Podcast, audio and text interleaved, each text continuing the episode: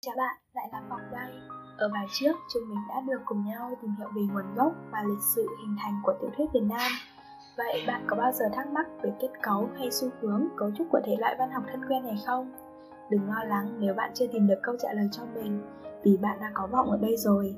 Hôm nay Vọng ở đây để giải đáp cho bạn những thắc mắc về vấn đề này bạn nhé. Cấu là một thuật ngữ chỉ sự tổ chức, tác phẩm nhưng không chỉ giới hạn ở sự tiếp nối bề mặt, tương quan bên ngoài giữa các bộ phận, chương đoạn như bố cục mà kết cấu còn bao hàm cả những sự liên kết bên trong, nghệ thuật kiến trúc, nội dung cụ thể của tác phẩm. Kết cấu bao gồm cả bố cục và gồm tổ chức hệ thống tính cách, tổ chức thời gian và không gian nghệ thuật của tác phẩm, nghệ thuật tổ chức những liên kết cụ thể của các thành phần cốt truyện, nghệ thuật trình bày, bố trí các yếu tố ngoài cốt truyện, tất thảy cùng thể hiện một nội dung nghệ thuật nhất định và được kết hợp một cách khéo léo sao cho tác phẩm trở thành một chỉnh thể nghệ thuật. Tác phẩm nào cũng có kết cấu nhất định vì kết cấu là phương tiện cơ bản và tất yếu của khái quát nghệ thuật.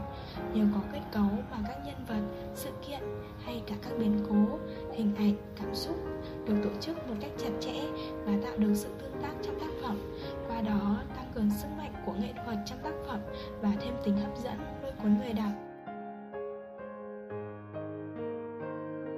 Tiểu thuyết có rất nhiều dạng thức kết cấu tùy thuộc vào yêu cầu của đề tài, chủ đề hoặc theo sở trường của người viết cho phép tác giả tạo nên một diện mạo chung nhất về tiểu loại chúng ta vẫn thường hay gặp nhiều kiểu kết cấu như kết cấu chương hồi kết cấu tâm lý, kết cấu luận đề, kết cấu đơn tuyến, kết cấu đa tuyến, vân vân.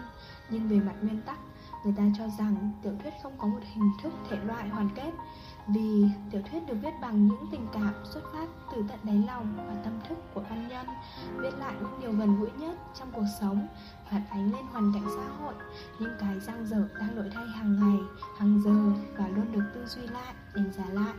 Đó là một trong những lý do khiến tiểu thuyết không chịu nổi những quy phạm cố định mang tính ràng buộc mà phá vỡ những khuôn mẫu đó để thăng hoa cùng với tác giả, tái hiện rõ nét về cảm xúc của họ.